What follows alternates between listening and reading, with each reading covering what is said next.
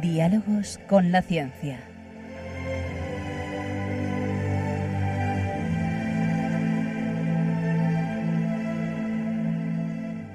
Dirigido por Javier Ángel Ramírez.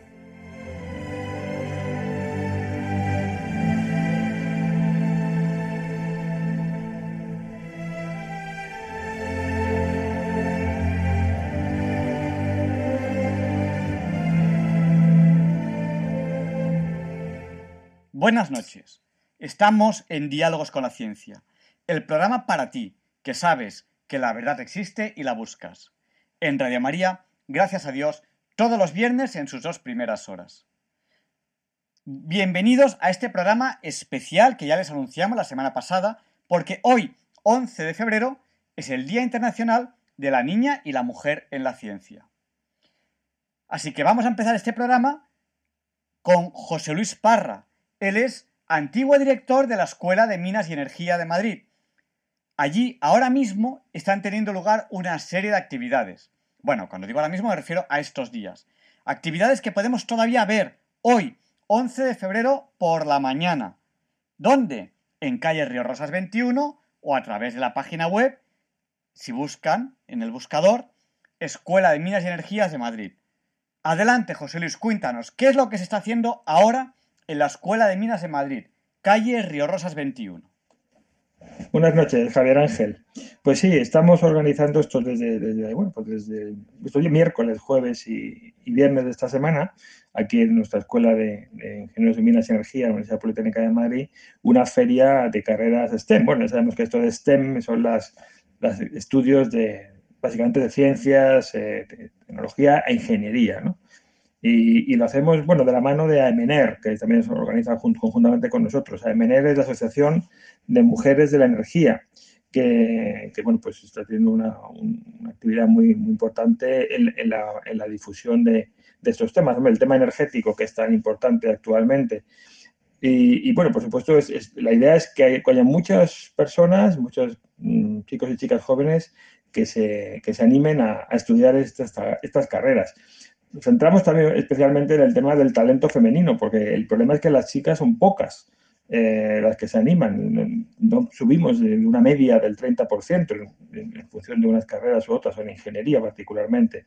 Y la verdad es que, por lo menos en nuestra escuela, las, que vienen les va muy bien, a las nuestras ingenieras les va, les va muy bien en el mundo profesional. Y, bueno, pues la verdad es que sería muy bueno que ese, ese número subiera, ¿no? Para esto, bueno, llevamos esta, feria que, lleva estos dos días de actividades, mesas redondas pues con temas de actualidad muy, interesantes. Hemos hecho también una, concurso de pósteres sobre qué, hace la ciencia por ti eh, entre, los colegios e institutos. También actividades tipo escape room, gincana. Eh, y bueno, pues, pues, la verdad es que pues, está yendo muy bien. Tenemos ahí también una exposición de mujeres ingeniosas eh, que nos ha traído de, Universidad de Castilla-La Mancha. Y bueno, pues nada, ya solo queda el día de mañana, por la mañana, pero bueno, todavía a las 10 tenemos, tenemos precisamente la mesa redonda sobre, sobre digamos, las, carreras STEM, ¿no? sobre un poco la de cierre y luego la clausura, que es a las 12. Así que bueno, pues quien se quiera venir todavía mañana por la mañana a ver la exposición o, o participar en las mesas redondas, también se puede hacer eh, a distancia, se puede hacer eh, online entrando a, la feria STEM Ahí tenemos la feria en directo y, se puede también seguir de esa manera. Así que nada, pues eh, espero que, bueno, pues que, vaya muy bien, que haya gente que se anime a, venir por allí o conectarse. Muchas gracias, Javier Ángel. Hasta otro día. Muchas gracias, José Luis Parra, antiguo director de la Escuela de Minas y Energía, donde todavía este viernes por la mañana, hoy 11 de febrero por la mañana, pueden disfrutar de todas estas actividades que la Escuela de Minas y Energía de Madrid, calle Río Rosas 21, pueden presenciar en directo, pueden ir, pueden ir a verlo. Eh, yo realmente se lo aconsejo, yo he estado y me ha gustado mucho. Eh, y si no, pues a través de internet, si ustedes están lejos, pues también pueden disfrutar de, ello. Seguimos con las secciones habituales. Leonardo Daimiel Pérez de Madrid presenta la sección Pensar y Sentir.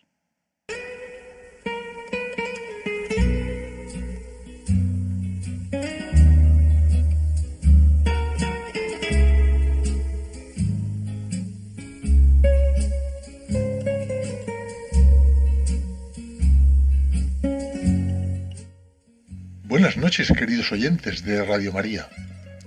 Soy Leonardo Daimiel y celebro estar de nuevo con ustedes. Armando Cerolo Durán es licenciado en Derecho y en Ciencias Políticas y profesor eh, de ambas materias. Ha escrito varios libros y recientemente también un texto más corto que les voy a leer hoy en Pensar y Sentir. Lo ha titulado Endemia Escolar como aclaración previa de palabras que nos resultan frecuentes, tales como pandemia, epidemia y endemia, les diré que el nombre de endemia se refiere a la aparición constante de una enfermedad en un área geográfica o grupo de población determinado.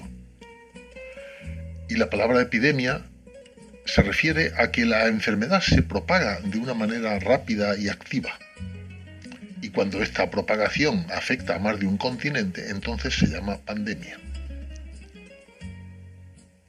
Armando Cerolo reflexiona en su escrito Endemia Escolar sobre la huella que todavía hoy deja especialmente entre los niños la anómala situación que comenzó hace ya casi dos años. Dice así, de un tiempo a esta parte aprovecho siempre que puedo para preguntar a amigos y conocidos que trabajan en colegios si han visto cambios en los niños después del confinamiento. Todos coinciden en que sí, y los orientadores con los que he podido hablar afinan más y hablan de un incremento notorio de problemas de ansiedad, autolesiones o trastornos alimentarios. Esto los más mayores, pero ¿qué pasa con los pequeños? Mi abuela, que fue enfermera durante la guerra civil y madre de familia numerosa, decía que lo malo de un niño enfermo no es lo que tuvo, sino lo que se le quedó. Lo decía porque los cuidados, las atenciones y los mimos ofrecidos durante la convalecencia hacían que el chaval, felizmente recuperado en lo físico, fuese insoportable en todo lo demás durante algún tiempo. La anécdota expresa la sabiduría práctica de quien sabe que las cosas del cuerpo dejan secuelas en el espíritu. En plena pandemia, durante los tres meses de confinamiento duro, era frecuente escuchar lo bien que estaban reaccionando los niños y lo mucho que los adultos teníamos que aprender de ellos. Las criaturas encerradas en casa, asomadas a la ventana y entretenidas con sus cosas, no parecían hacer problema de una situación que a muchos adultos nos parecía difícil de soportar. Qué bien estaban ellos y cómo nos gustaría estar igual. La envidia hacia los pequeños y el deseo de vivir aislados era el signo elocuente de que algo más grave y más profundo se había vuelto endémico. Y lo que resulta preocupante no es lo que se hizo, sino lo que queda. Ya éramos idiotas, solo que no lo sabíamos. No sabíamos que vivir aislados de los demás indiferentes a lo que sucede fuera de las cuatro paredes de nuestra casa y más allá de la pantalla de nuestro dispositivo, nos puede volver locos. Creíamos que un libro, una vela y una buena película eran el colmo de la vida. Que un rato de ejercicio, un gimnasio en el garaje y desayunar brotes de alguna semilla asiática nos darían la felicidad. Durante la pandemia, el espiritualismo y el materialismo se volvieron a encontrar y descubrieron que van felices de la mano. Y así, caminando juntas, triunfantes, las dos caras de la misma endemia, luchan contra un mal físico sin darse cuenta del daño profundo que nos corroe el alma. Si no somos conscientes de la necesidad que tenemos de vernos los unos a los otros, del riesgo real que supone el aislamiento y de la tristeza que provoca no tener vida social, ¿cómo vamos a ser capaces de prever los efectos a medio plazo de ciertas medidas? Espero que no se malentienda lo que digo. Hubo un momento en que el riesgo cierto y principal fue la pandemia. Era el primero por encima de cualquier otro, y eso justificaba que en una evaluación razonable de los riesgos hubiese que tomar medidas drásticas para paliar sus efectos. Lo que resulta preocupante no es lo que se hizo, sino lo que queda. Cuanto antes liberemos de la presión de nuestras angustias a los niños, más leves serán los efectos que padecerán. Las vacunas han funcionado. La mayoría de la población ha sido responsable en esto y en otras muchas cosas, y se ha notado. Las circunstancias han cambiado, pero se sigue sintiendo con más intensidad el miedo al contagio que la preocupación por los daños psicológicos, por la sencilla razón de que en ningún momento parecimos ser verdaderamente conscientes de lo que estaba en juego. No estoy seguro de que hayamos caído en la cuenta de lo que percibe un niño detrás de la mascarilla, de lo que siente al ser apartado de sus compañeros o de no dejarle jugar en el parque, de tener las puertas cerradas y no ver sobremesas en casa. No es que no sea necesario aplicar esas medidas en algún momento, pero dudo de que seamos conscientes de sus efectos. Es lo único que quiero destacar. No creo que seamos muy inteligentes de lo que perdemos porque no lo apreciábamos cuando lo teníamos. Y con adultos así, ¿cómo esperar que los niños no se resientan? Esto es lo que me preocupa y lo que ahora empieza a aflorar. Bien está que miremos a los pequeños, pero no para justificar nuestras taras, sino para darnos cuenta de ellas. Los niños no eran ángeles en una situación complicada, eran esponjas, porque eso es lo que son en realidad. Están hechos de un material absorbente que tarda muchos años en liberar el líquido del que se empapan. Y llevan mucho tiempo impregnándose de un ambiente de miedo, de aislamiento y de ansiedad. Ahora empiezan a soltarlo en los colegios. En los más mayores es más visible. En los más pequeños tardaremos en ver el alcance real del daño. Y termina así este texto escrito por Armando Cerolo Durán. Cuanto antes les liberemos de la presión de nuestras angustias, de nuestra obsesión por la salud, de nuestros miedos y de nuestras psicopatías sociales, más leves serán los efectos que padecerán. Thank you.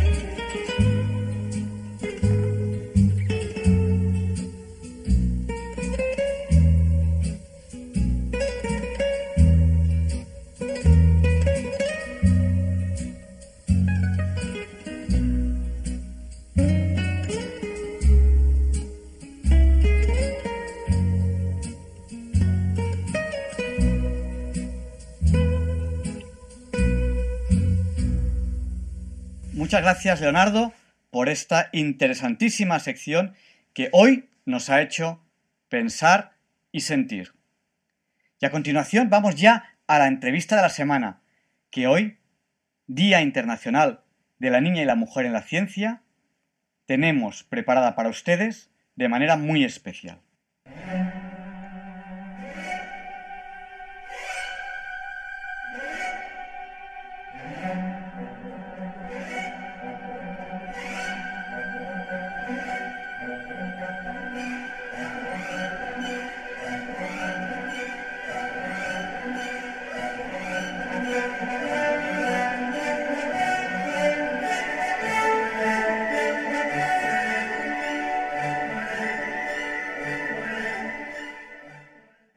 Ustedes saben bien, esta es la sintonía con la que presentamos la entrevista de la semana. Y hoy, en el Día Internacional de la Niña y la Mujer en la Ciencia, es para Diálogos con la Ciencia un placer poder entrevistar a Alfonso Carrascosa. Alfonso Carrascosa es habitual colaborador en el programa Diálogos con la Ciencia, habitual colaborador en, Radio María, científico del CSIC, y con él queremos hablar de este tema. La semana pasada tuvimos una entrevista, también participó entrevistando Alfonso Carrascosa, y cuéntanos, ¿a quién entrevistamos, Alfonso?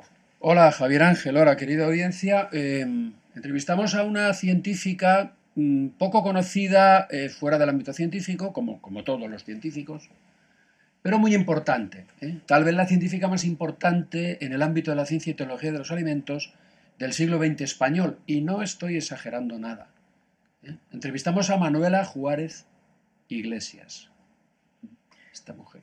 Bueno, ¿y por dónde empezamos para hablar de la niña y la mujer en la ciencia? ¿Por dónde podemos empezar? Yo creo que la mejor forma de empezar esta entrevista de hoy es poner de manifiesto en qué consiste este, este Día de la Mujer y la Niña en la Ciencia. ¿Y a quién se le ocurre esto de, el 11 de febrero convertirlo en este día? Bueno, pues básicamente son Naciones Unidas que eh, tiene eh, pues entre sus cometidos la promoción de actividades culturales para el progreso de la humanidad, vamos a decir así. Y lógicamente, eh, en el mundo de la mujer, pues también, también ocurre que, que sea interesante que se progrese en el conocimiento de todo lo que afecta al género femenino. Entonces, eh, Naciones Unidas hace unos años eh, decidió dedicar un día a la mujer y la niña en la ciencia y eligió el 11 de febrero. Eh, sin darse cuenta, o, sí, no lo sabemos, pues eligió el día de la Virgen de Lourdes, muy interesante, en la que una mujer muy importante, la Virgen María, habló a, otra mujer para nada importante Bernardet Suiru, pero que al final hemos conocido los contenidos de esas conversaciones y son tremendamente ilustrativos. Y, bueno, baste decirlo para, para bueno, dar gracias a Dios por la casualidad. Hombre, el Día de la Mujer y la Niña en la Ciencia, pues resulta que una mujer le dice a una niña algo que tiene muchísima más importancia que todo lo que vamos a hablar aquí y muchísima más importancia que toda la ciencia eh, que podamos desarrollar. Pero Ojo, que la ciencia también es importante. ¿Y qué pretende Naciones Unidas con este día? Pues lo que pretende es visibilizar el trabajo de las mujeres que se dedican a las, a las áreas de ciencia, tecnología, ingeniería y matemáticas. Es decir, mm, pues hablar de mujeres que están trabajando en estas áreas. ¿Con qué finalidad? Pues con la finalidad de crear referentes, porque eh, creen algunos teóricos eh, de la, de la sociología, etcétera, y de las demás ciencias humanas que se ocupan de la sociedad, que, pues eh, en el fondo, el hecho de que no haya una absoluta paridad entre, mujeres y hombres en los ámbitos académicos y científicos, pues esto mm, hay quien lo interpreta como que, eh, claro, es que resulta que no hay referentes femeninos. Eso es una teoría, eso es una hipótesis de trabajo, eso no está demostrado. Eso es un poco lo que hay detrás de buscar visibilizar a las mujeres, buscar visibilizar a las mujeres. Y claro, como no podía ser de otra manera, desde esta emisora Radio María, ¿verdad? Y desde este programa de Diálogos con la Ciencia, pues vamos a tener, eh, por, porque nuestro objetivo es servir a, la, audiencia, la, la, elección de mm, poner en evidencia referentes de actividad científica llevada a cabo por mujeres en estos ámbitos poco usuales para la actividad de las mujeres, pero además, pero además que como Manuela Juárez, que acabábamos de mencionar, reúna el hecho de ser una mujer creyente. Y no solo que no le ha mm, supuesto obstáculo alguno la creencia que haya tenido, mujeres católicas vamos a hablar, para desarrollar su actividad científica, sino que como nos decía Manuela el otro día, si recuerdas, ha sido un acicate. Y sobre todo ha sido un acicate para sostener su actividad científica cuando ha tenido problemas serios en su familia, porque Manuela, además de ser científica y además de ser católica, ¿eh? fundó una familia, se casó, tuvo cuatro hijos y uno de ellos tuvo problemas de enfermedades serias. Os remitimos al podcast. La semana pasada, justo. Exacto, es decir que mm, esto si mira, el podcast es la grabación del programa. Os metéis en la web de Radio María, buscáis y además lo puso Javier Ángel, Manuela Juárez. ¿eh? Y entonces ahí mm, eh, veis la entrevista, escucháis, perdón, la entrevista, que es súper interesante porque fue una mujer que habló a corazón abierto sin nada previamente pactado. O sea, nosotros la preguntábamos y ella contestaba y con una sinceridad, con una espontaneidad, solamente a nivel de su, de su capacidad científica. O sea, enorme, enorme. Fue una delicia de, entrevista. Entonces, dicho lo cual, bueno, pues este día de la mujer y la niña de la ciencia, y termino, eh, se trata también de conocer diferentes factores que puedan afectar a la situación actual de la mujer en estas áreas de ciencia, tecnología, ingeniería y matemáticas, pues por si hay algún error, digamos así, estructural, aliviarlo y así permitir que sean más mujeres las que entren en estos ámbitos. Yo tengo que decir dos cosas antes de seguir, Javier Ángel, y que tú me sigas preguntando, que son, primero, yo soy un científico del CSIC, que es mi trabajo, yo no estoy aquí hablando en representación del CSIC. Como ninguna de las personas que habla cuando dicen que si no sé qué, de tal o cual, y apoyan el género, siendo del CSIC, están emitiendo opinión alguna del CSIC. Que quede muy claro esto. Están hablando a título personal. Y yo hoy también estoy hablando a título personal, ciertamente con la verdad científica por delante. No inventándome cosas como la ideología de género, sino hablando de hechos concretos, de mujeres concretas. Y lo segundo que quería decir es que eh, nosotros eh, lo que vamos hoy a hacer es, eh, bueno, me parece que ya lo he dicho, es poner de manifiesto mujeres en las que hayan coincidido la ciencia y la fe. Y finalmente os voy a dar un número clave que lo vamos a desvelar al final de la entrevista, que es 44. Vamos a hablar del significado del número 44 el 11 de febrero, Día Internacional de la Mujer y la Niña en la Ciencia. Javier Ángel. 44, nos quedamos con la intriga, al final de, la entrevista nos lo, nos lo tienes que, desvelar. Bueno, eh, a ver, aquí en Diálogos con la Ciencia, si algo tenemos claro, es que en ciencia, en tecnología, en ingeniería y en matemáticas eh, no hay sexo. Hay grandes científicas, grandes científicos, eh, personas que se han dedicado a la tecnología, mujeres y hombres, y en ingeniería también y en matemáticas también. Eso lo tenemos bien claro. Diálogos con la ciencia es algo que, hemos visto clarísimamente. Eh, el testimonio de Manuela y de, Juana, que son los, dos podcasts que hemos hecho recientemente a mujeres científicas del CSIC, es claro, o sea, ellas eh, no han tenido dificultad por ser mujeres a lo largo de la historia, o sea, ahora son mayores, ahora están jubiladas, pero ese mito que hay de que antiguamente las mujeres no podían ser científicas y tal, bueno, pues muchos, muchos ejemplos reales, como son Manuela, que, le hemos entrevistado la semana pasada, está ahí en el podcast, lo, se puede escuchar cuando considere oportuno, o Juana, que le entrevistamos cuando le entrevistamos hace un mes o... Pues hace un mes o por ahí, Juana Vellanato. Juana Vellanato. Está, 96 años. Está en el podcast. No han tenido ninguna dificultad en ningún momento de la historia para desarrollar su carrera científica. De hecho, nos han dado testimonio de que, de que muchos altos cargos del CSIC, que es donde ellos han trabajado, han sido mujeres con absoluta normalidad y absoluta naturalidad. Yo, que es, el mundo del que puedo hablar, la ciencia, la tecnología, la ingeniería, las matemáticas, no aprecio, y ellas no lo han apreciado históricamente, esa eh, supuesta persecución oculta a las mujeres. Ellas nos han dicho que ellas no han apreciado. Yo personalmente, yo cuando estoy en la universidad tampoco lo aprecio. Yo me codeo con profesores y con profesoras y no estamos mm, mirando debajo de la falda, nos da igual. O sea, cuando yo hablo con un profesor, puede ser profesor o puede ser profesora.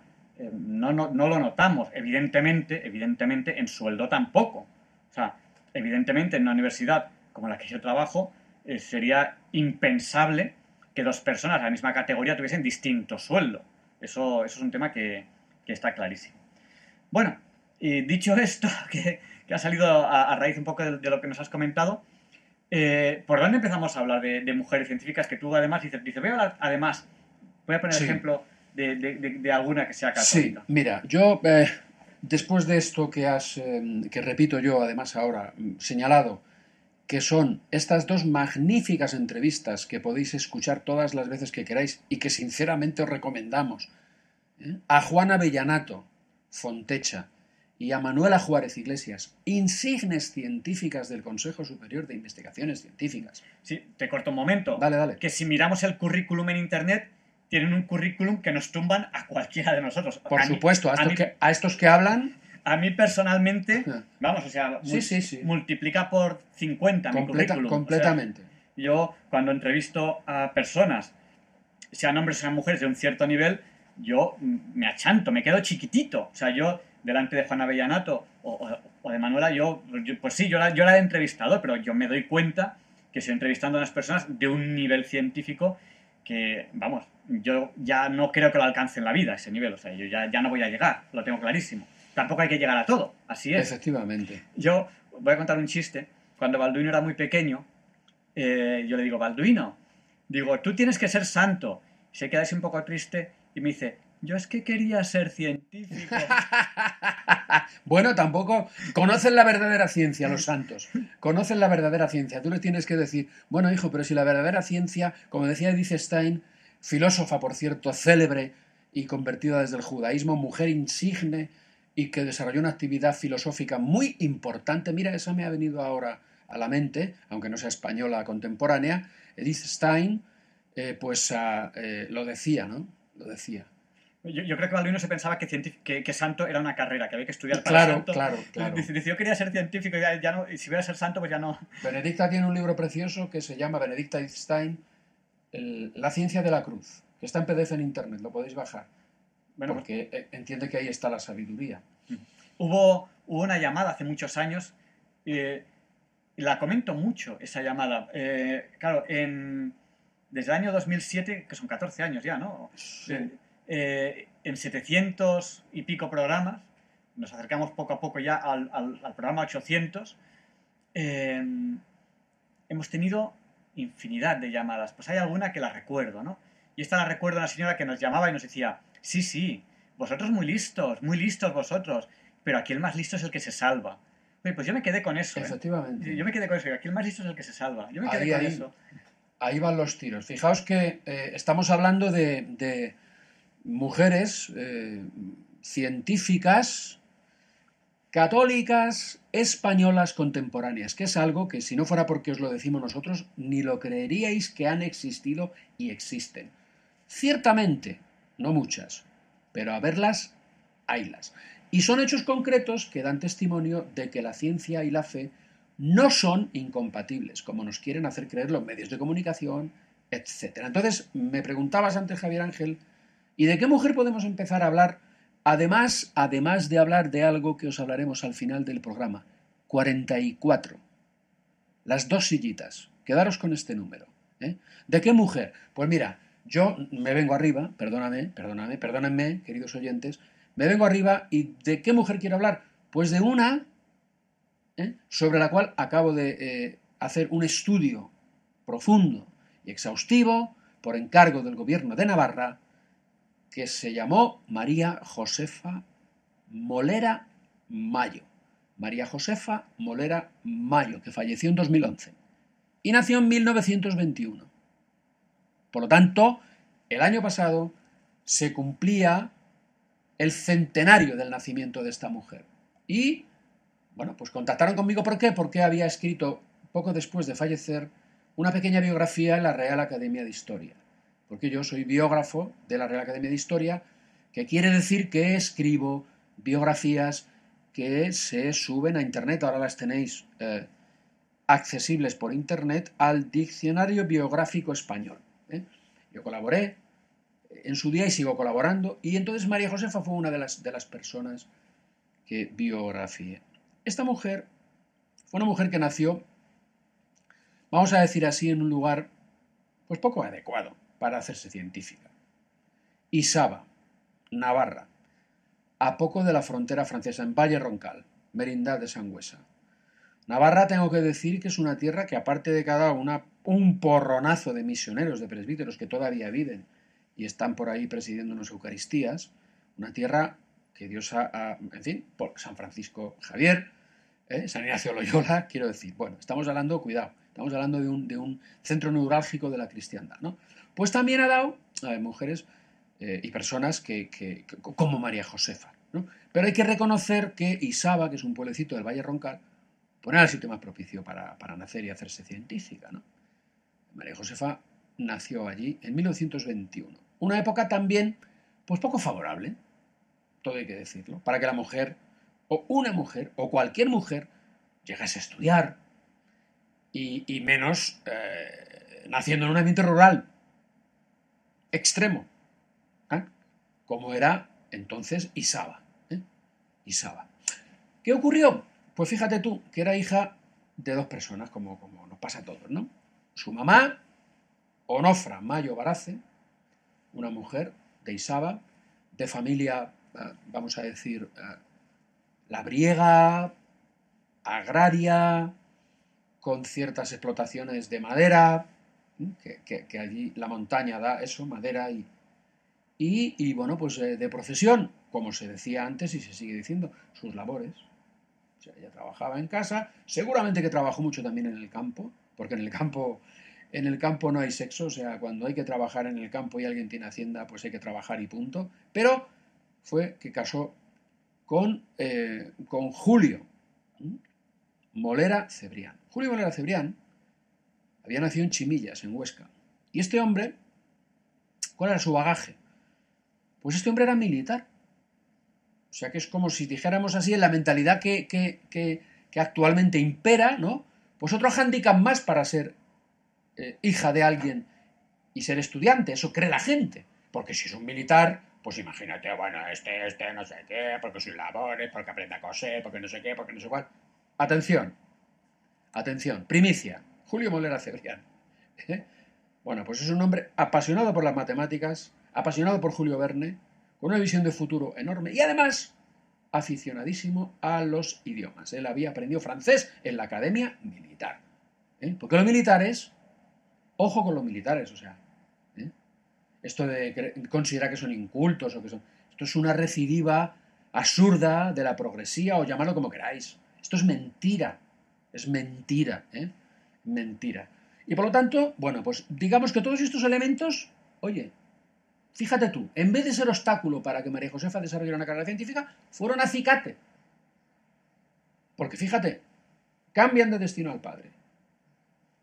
Julio llega a Isaba destinado por, el mando militar. Conoce a Onofra, se enamoran, se casan. Nace María Josefa. Le destinan y ascienden a San Sebastián, allá que se va la familia. Y cuando llegan a San Sebastián, a esta pareja, a Julio y a Onofra, no se les ocurre otra cosa. Fijaros, o sea, estamos hablando de 1921-22. ¿eh? No se le ocurre otra cosa. Campesina, ella, militarón, él, que matricular a su hija en el Colegio Francés de San Sebastián para que aprenda francés. Chúpate esa mandarina. ¿Vale?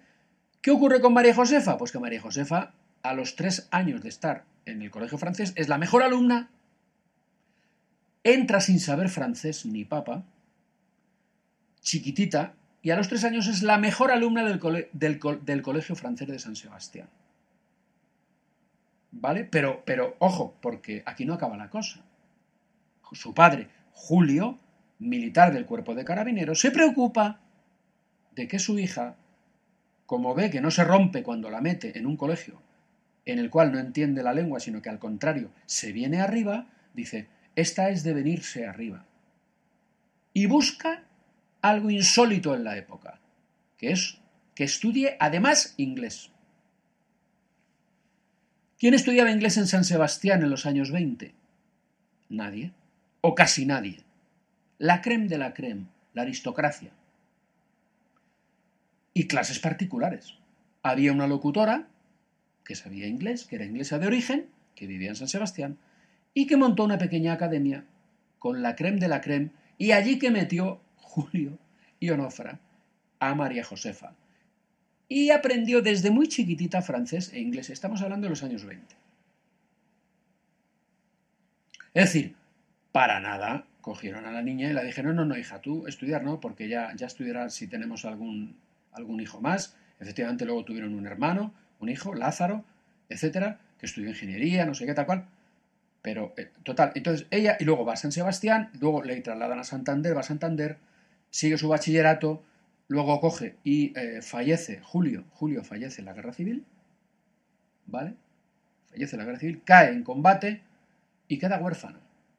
Y la madre, y la madre, a todo esto María Josefa acaba su bachillerato. Entre Santander y San Sebastián, porque vuelven a San Sebastián, y finalmente la madre, en vez de volver a Isaba, que habría sido lo, lo, lo, lo lógico, lo que había que esperar de una campesina, volver a la familia, te has quedado sin marido, ¿dónde vas, muchacha? Coge y dice, Josefa, tu padre quería que tú estudiaras una carrera, y tú quieres estudiar químicas, a Madrid, porque química solamente se puede estudiar hoy en un par de sitios en España, y nos vamos a ir a Madrid. Y a Madrid que se vienen con una mano delante y otra detrás. Porque la niña tenía que estudiar. La mamá campesina. ¿Vale? El padre militar caído en combate. ¿Vale? Esto. A todo esto, a todo esto, católicos, los padres, católicos los hijos. María Josefa es educada en la fe católica y es una católica de pro. ¿Cómo te explicas que católicos de pro matriculen a la niña en el colegio francés que era laico? Que además era de pago, había que pagar, era privado. El sacrificio que hizo esta familia. Fijaos si tenía claro que la niña tenía que estudiar aunque fuera niña. ¿Pero qué es eso de que las niñas, nosotros los católicos, hemos dicho que no estudien? ¿Pero eso de dónde sale? María Josefa estudió. Total. Pum, pum, pum, pum, avanzamos, acaba la guerra y hace químicas. María Josefa hace químicas. En tres años. Una licenciatura de cinco años se la cepilla en tres años. Y no solo eso, cae en gracia a un profesor, Antonio Ríos Miró, una eminencia, también profundo creyente, y la pone de ayudante. Y aquí recibe María Josefa el primer revés de su carrera. ¿Cuál es el primer revés? El primer revés de su carrera es que el jefe de Antonio Ríos, que es el jefe de María Josefa, que ya le ha hecho a María Josefa profesora de prácticas, dice que él en el centro de investigación que dirige, estamos hablando de José Casares Gil, un intelectual de pro de la Edad de Plata, en la cual se llevaron a cabo y se pusieron en práctica los postulados del regeneracionismo, del regeneracionismo, no el rollo que nos están haciendo creer los progres que eran todos de izquierda, mentira, mentira. La Edad de Plata transcurre bajo la monarquía parlamentaria católica, por más que el Alfonso XIII fuera de aquella manera, ¿verdad? Pero era católico. ¿Eh? A, veces no damos el ejemplo que tenemos que dar. Efectivamente, pero él... Y, tenemos que pedir perdón cuando damos Eso es, pero era, él era católico y paró a la masonería que le fue con amenazas al palacio. ¿eh? Y la dijo, no, no, yo no, me, yo no voy a apostatar. Y le dijeron, y le dijeron, y lo cumplieron. Acaba de perder usted la corona. Eso también he escrito yo sobre ello, lo podéis encontrar en internet. El caso es que eh, María Josefa José Casares Gil dice, no, yo no quiero mujeres. Y María Josefa después ha sido preguntada sobre este episodio. Y jamás ha dicho una palabra de que si el machismo, porque su propio jefe, Antonio Ríos, cuando José Casares le nombra a Antonio Ríos director de un recién creado Instituto de Química Física Rocasolano, que todavía sigue en pie, y el año pasado cumplió 75 años, el IQFR, el ROCA que le llamamos aquí, cuando es nombrado director de ese instituto, lo primero que hace es llamar a María Josefa y ya pudo José Casares Gil decir lo que dijera. Es decir, que había personas machistas en aquella época, sí, pero también había personas que no lo eran. Que había personas que discriminaban a las mujeres, sí, como hay ahora, por muy progres que nos consideremos. ¿No? ¿Eh? Hay ahora. ¿Verdad que sí que hay machistas ahora, verdad? Pues claro, pues entonces también. Pero no todo el mundo es machista. Este es el punto que queremos que os quede claro. Y una persona de aquella época en pleno franquismo, ¿eh? resulta que saca a María Josefa adelante. Total. Para ir cerrando María Josefa. María Josefa hizo una carrera esplendente. Hizo dos estancias en el extranjero, Javier Ángel, en Inglaterra, porque dominaba el inglés de pe a pa. Nada menos que en los laboratorios de Sir Cyril Hinselwood y Sir George Potter. Y digo Sir porque acabaron siendo Sir en Gran Bretaña, en Oxford, Universidad de Oxford y Universidad de Sheffield. Los dos premio Nobel.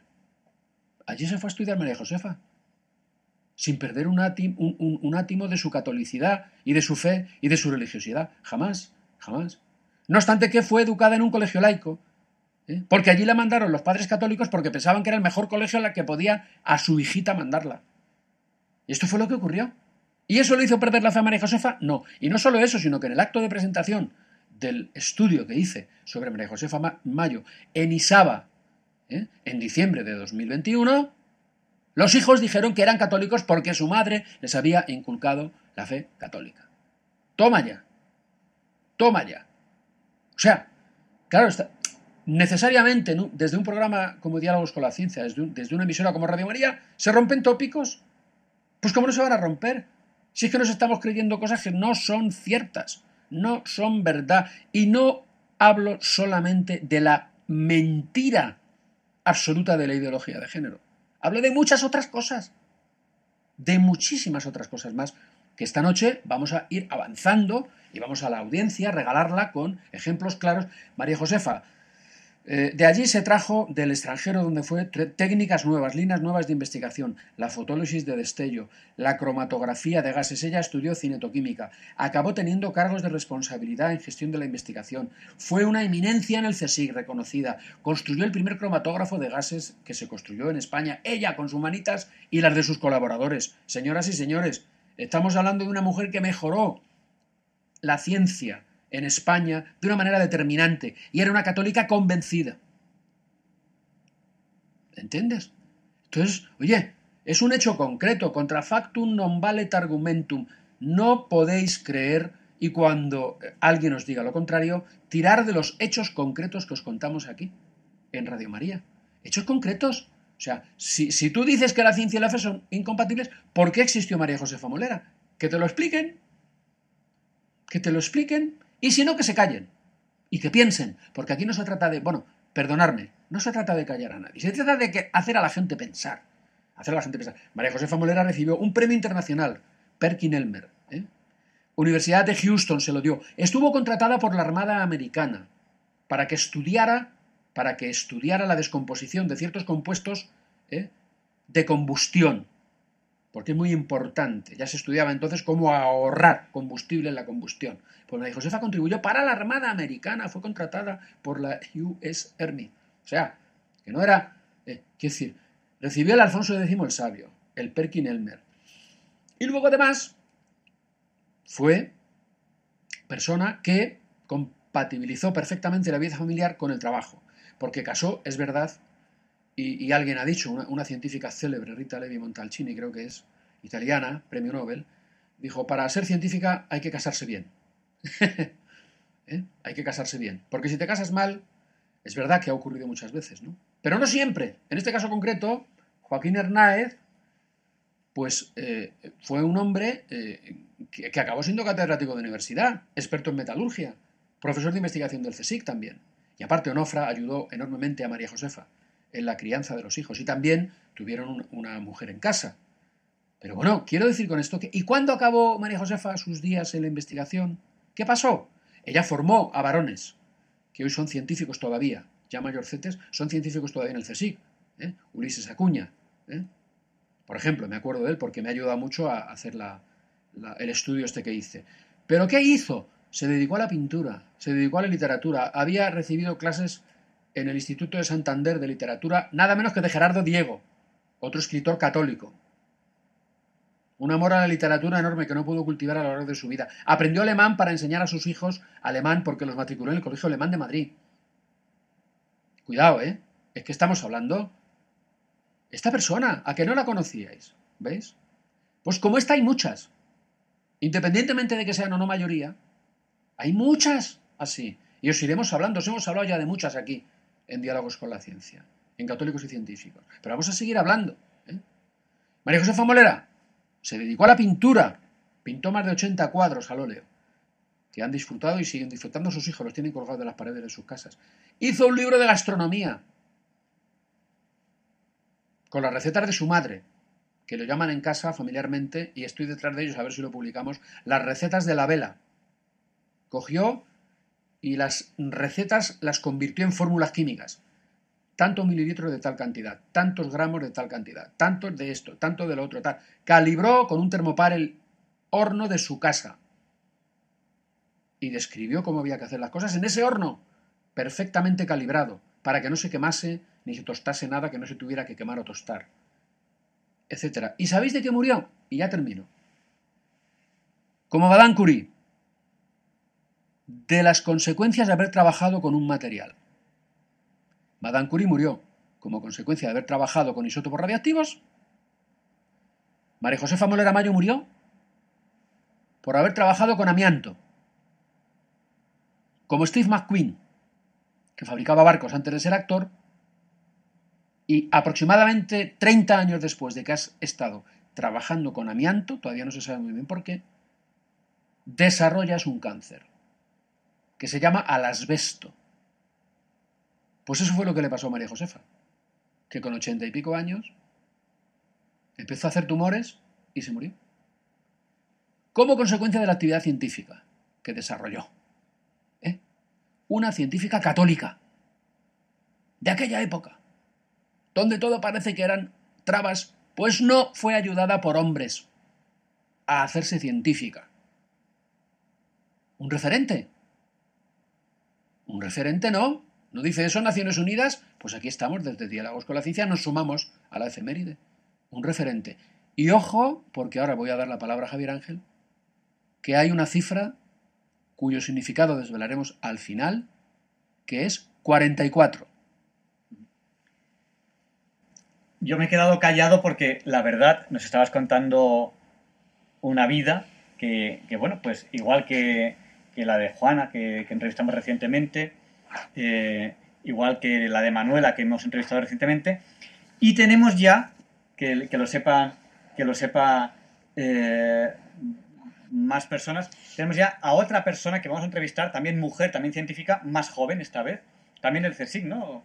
Pero ¿lo desvelamos ya o, lo dejamos ahí caer y ya más Lo dejamos caer. Es que, o sea, no os imagináis, no os imagináis la llamada, el efecto llamada que está teniendo que están teniendo las entrevistas de Juana Avellanato y Manuela Juárez. Efecto llamada entre las propias científicas, católicas. Porque claro, se están animando. Ellas han dicho, anda, pues es verdad. Porque claro, les estamos vendiendo la moto, dicho en términos coloquiales, les estamos invitando a que lo hagan. Porque es un testimonio muy valioso, son referentes, claro, por eso hace Naciones Unidas, porque sabe que es muy importante. ¿Cuánto más para los católicos? Referentes claros. Es decir, que si tú tienes una hija que quiere hacerse científica y te dice, papá, es que tengo miedo porque resulta que, los científicos son ateos, le puedas decir, mentira, mentira, no es verdad. Mira, te voy a hablar, mírate los podcasts de Radio María. Escúchate las entrevistas que hicieron Javier Ángel y Alfonso, que se murieron hace 20 años, ¿eh? que todavía cuelgan de internet las entrevistas. ¿eh? Escúchalas a Juan Avellanato, a Manuela Juárez y a todas las que van a venir.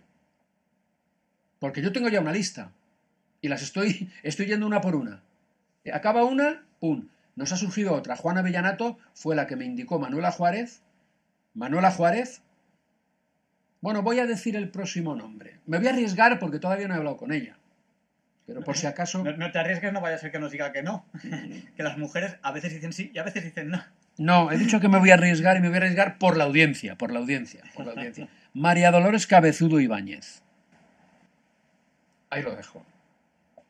Esta es de una mujer de armas tomar, aparte de una científica excelente y católica. ¿eh? Ya veréis. Bueno, ya hablaremos de ella. Pero ahora, eh, bueno, yo te vuelvo a dar la palabra. 44. Vamos a hablar, porque queríamos hablaros de efemérides. A ver. Bueno, cuéntanos. En el Día Internacional de la Niña y la Mujer en la Ciencia, 11 de febrero, que no es un día cualquiera, que coincide con el día de la Virgen de, Lourdes. Efectivamente, así es. Cosa providencial, ¿eh? No me digas. Yo cuando lo descubrí dije, esto es una cosa de la Virgen. Es que es una maestra de hacer coincidir cosas importantes. O sea, me pareció una, un, un, un o sea, porque claro, imagínate, ¿no? La conversación que, las conversaciones que mantuvo Bernardo Subirú con nada menos que la Virgen María, ¿no? De mujer a niña, de mujer a niña, de mujer a niña. Esta manera de nosotros presentar referentes, el fin último que tiene es que se produzcan ese tipo de conversaciones en las mujeres que nos escuchen. Las importantes, las sobrenaturales, no las naturales, que por supuesto si quieren dedicar a la ciencia se dediquen. Pues no faltaba más. Pero lo importante es que establezcamos relación con Dios. Pues, pues, de, de eso va Radio María, de eso va Diálogos con la Ciencia, sin estar dando la matraca las dos horas del programa. O sea, se habla de ello, se menciona y se sigue. Eh, el año pasado, el 11 de febrero, fue un día importante para mí, de forma inesperada, y, y les voy a pedir que recen para que este año también lo sea, porque tengo, tengo temas importantes justo hoy. Bueno, 44, dos sillitas. Efectivamente, efectivamente. Ahí tenemos que mantener viva la llama para que los eh, mm, oyentes estén pendientes hasta el final, porque la clave del programa, lo más gordo que vamos a decir hoy, tiene que ver con 44. Con 44. Y lo vamos a decir al final del programa. Al final de la entrevista. Eso, perdón, perdón, de la entrevista, para que no os durmáis. Para que no digáis, bueno, voy a esperar porque ya me están Ay, cansando. se, se nos había olvidado decirlo, que este programa, Diálogos con la Ciencia, es fuertemente adictivo. Efectivamente. No, van a poder apagar la radio hasta que termine. Las autoridades sanitarias nos obligan, nos obligan a avisar de, de que es fuertemente adictivo, pero Es hoy se nos ha olvidado decirlo. Bueno, cuéntanos, ¿de quién más hablamos? Mira, yo creo que, a ver, yo me he esforzado, claro, teniendo, tu- teniendo un jefe como tú, me tengo que esforzar. No puedo venir aquí a hablar de Aquí, cualquier cosa. aquí la jefa es la Virgen. Bueno, efectivamente, pues no digamos. Entonces, yo me he esforzado por, por hacer algo atrayente, algo que tenga mm, chispa, ¿no? Entonces, qué mejor, ¿no? Que, mm, bueno, pues ah, ya os he hablado de mi último estudio así a, a- a fondo, pero ahora voy a hablaros de otra cosa, que son las efemérides de este año.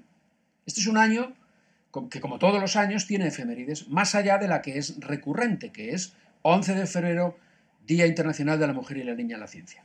Esa está clara. Esa es todos los años. Pero este año, además, Naciones Unidas ha decidido que sea el Año Internacional del Vidrio. Del vidrio. El vidrio, este material tan absolutamente fascinante, ¿verdad? Que lo tenemos hasta en la sopa. O sea, ¿quién no lleva un reloj? ¿Quién no tiene un móvil? Las pantallas de los ordenadores, las ventanas, la fibra óptica, etc, etc, etc Las bombillas. etc.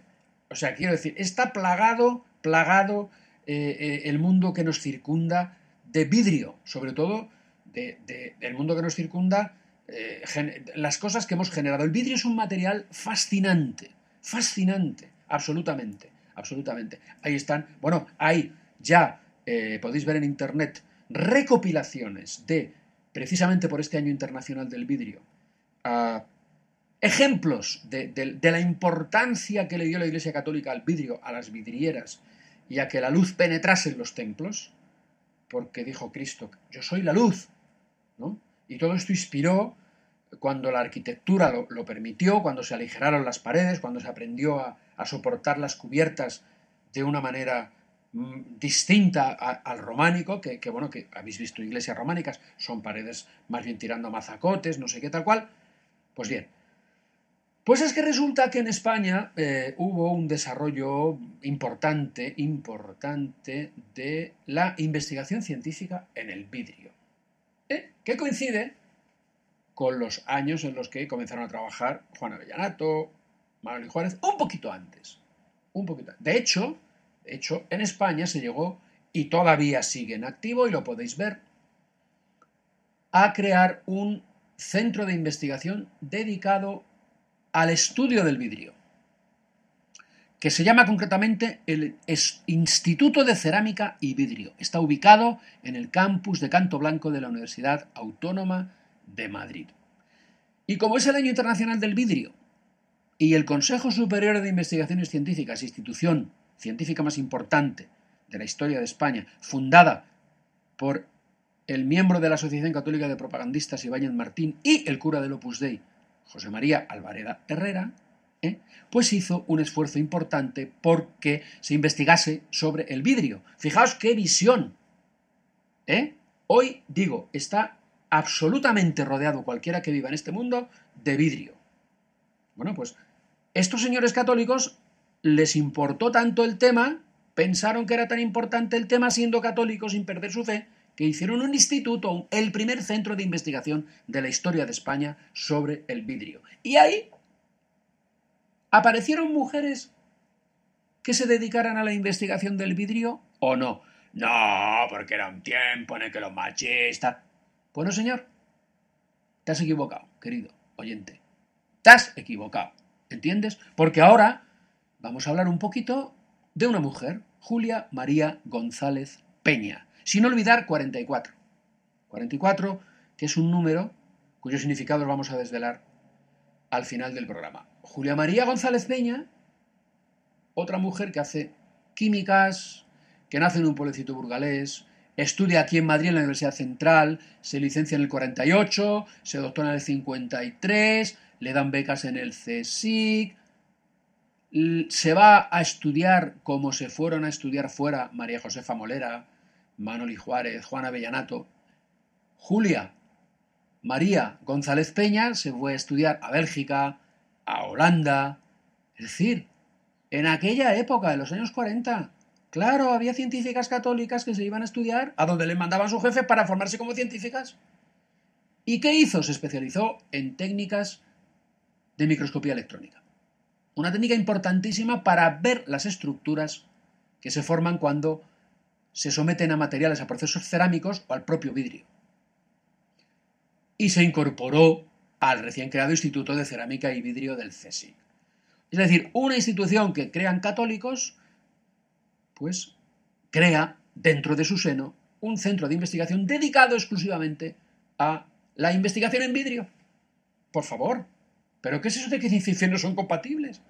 Es que de verdad que pasa antiguarse, ¿eh? pero muchas veces además. Total, experta en microscopía electrónica, enseñó a un montón de gente microscopía electrónica, enseñó a un montón de varones microscopía electrónica, vaya por delante que Vicente Aleixandre, fundador del Instituto de Cerámica y Vidrio del CSIC, también era un profundo creyente, pero hoy no vamos a hablar de hombres, vamos a hablar de mujeres, ¿eh? vamos a hablar de mujeres. Llegó a ser citada por importantes autores eh, sobre la microscopía electrónica. Llegó a ser una mujer que creó laboratorios, que fundó el Laboratorio de Microscopía Electrónica del Instituto de Cerámica y Vidrio del CSIC, dirigió proyectos de investigación, fue a congresos, promovió la sección de, materias primas de la Sociedad Española de Cerámica y Vidrio, fundó la Sociedad Española de Cerámica y Vidrio, fundó una sociedad científica, como María Josefa Molera Mayo había fundado el Grupo de Cromatografía y Técnicas Afines de la Sociedad Española de Química. Bien, por favor, esto, esto, es un, esto es un referente, ¿no? Señoras y señores de la ONU, sí. Señoras y señores creyentes, esto también es un referente para nosotros. Mujeres católicas que hicieron su carrera científica. Que no es verdad que la fe católica te impida desarrollar una carrera científica. Tampoco si eres mujer. No, no es verdad. No es verdad. O sea que te quiero decir que, bueno, este es el ejemplito que tiene que ver con la efeméride del Año Internacional del Vidrio. Ahí lo dejamos caer para disfrute y solaz de la audiencia. 44. ¿Pasamos ya al 44 o...? Mira, me acabo de acordar de otra cosa. Otra efeméride. Sí, aunque sea breve, te la voy a decir. No, no, no. El 250 aniversario de la creación del Museo Nacional de Ciencias Naturales, que es la institución donde un servidor en este momento está adscrito y trabaja haciendo historia de la ciencia. 250 años de la fundación del Museo Nacional de Ciencias Naturales, fundado bajo monarquía absoluta católica de Carlos III. Al frente de la fundación fue puesto Franco Dávila, un personaje ilustre de la época, que además era católico ferviente. Pero no voy a hablar de él porque es un hombre y aquí los hombres. Hoy no vamos a hablar de él. Hoy no hablamos de hombres. Efectivamente, vamos a hablar de mujeres. ¿Hay algún ejemplo, Alfonso, de mujer católica y científica en la historia del Museo Nacional de Ciencias Naturales? Pues sí, hay muchas, pero yo voy a hablar de una de ellas. Josefa Menéndez Amor. Josefa Menéndez Amor fue profesora del padre de Atapuerca, Emiliano Aguirre, recientemente fallecido. El descubridor de los yacimientos de Atapuerca, que además fue jesuita. Josefa Menéndez Amor fue profesora suya. Profesora suya. ¿Eh? Quiero decir con esto que nació en 1926, falleció en 1985 y llegó a ser catedrática de paleontología de la Universidad Complutense de Madrid. ¿Eh? Fue jefa de la sección de micropaleontología en el Instituto Lucas Mayada del Consejo Superior de Investigaciones Científicas, un centro que se desgajó del Museo Nacional de Ciencias Naturales. Fue una pionera española en geología. Es decir, hasta las feministas lo dicen. No lo estamos diciendo nosotros aquí. Es un personaje rescatado sobre el cual nosotros ponemos la luz de que además fue católica. Se licenció en farmacia en el 40, en ciencias naturales en el 46. Se doctoró en ciencias naturales con premio extraordinario en el 52. O sea, es que hay que decir cosas. Fue profesora adjunta, ayudante de prácticas de farmacia, etcétera. ¿eh? Y dijo cosas tales como, mira, admiradora del padre Escolapio Máximo Ruiz de Gaona, también paleontólogo. Y cuya nota necrológica escribió ella misma en el 51, en un interesante artículo de la revista Arbor, que yo dirigí durante unos años, si os acordáis, La evolución en el reino vegetal, ¿no?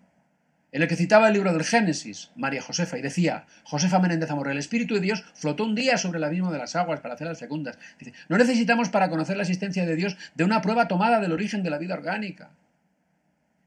La aparición del primer organismo viviente, por microscópico que fuese hoy, es racionalmente inexplicable de no admitir una acción especial de Dios. Cosas como esta decía Josefa Menéndez Amor.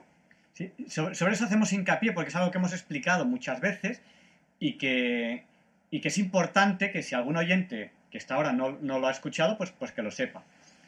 Eh, la aparición de la vida en nuestro planeta es, a fecha de hoy, uno de los grandes misterios irresoluto de la ciencia. No hay absolutamente ninguna explicación científica para que apareciese la vida.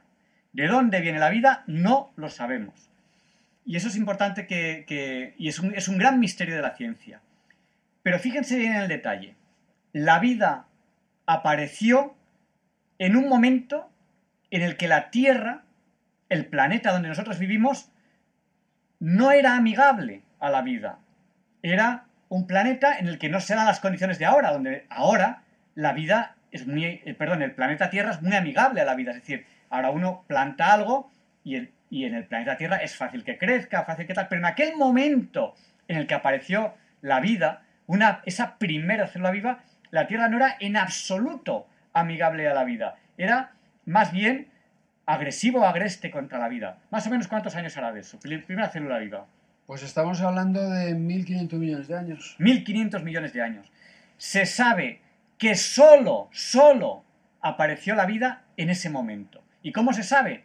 Porque la química orgánica puede ser a derechas, puede ser a izquierdas, y la vida tiene una firma, una firma de tal estructura a derecha, tal estructura a izquierda, tal estructura a derecha, tal estructura a izquierda, de forma de que sabemos que absolutamente todos los seres vivos, todos provenimos de esa primera célula viva. Solo se ha creado vida en la Tierra en ese instante en el que la Tierra no era amigable a la vida. Efectivamente. Y la gran pregunta es, ¿cómo?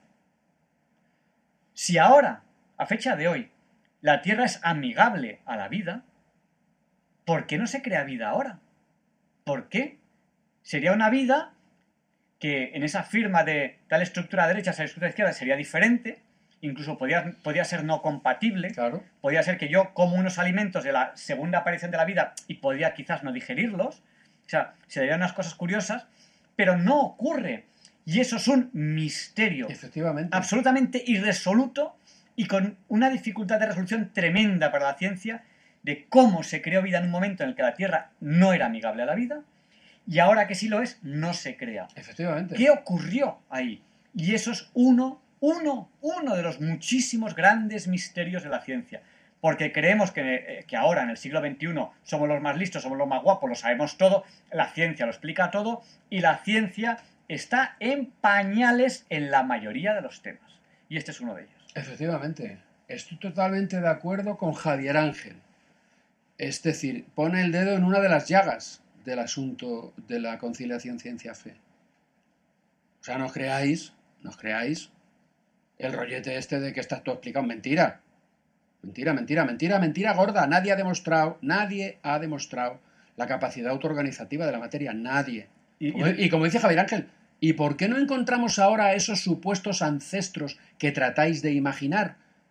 Pululando por todas partes. ¿no? y, y una, una cosa muy sencilla. Claro. La, gente- la gente dice, no, dice, en una charca primogenia en la que se reunieron aleatoriamente, aparte de que la aleatoriedad no es un...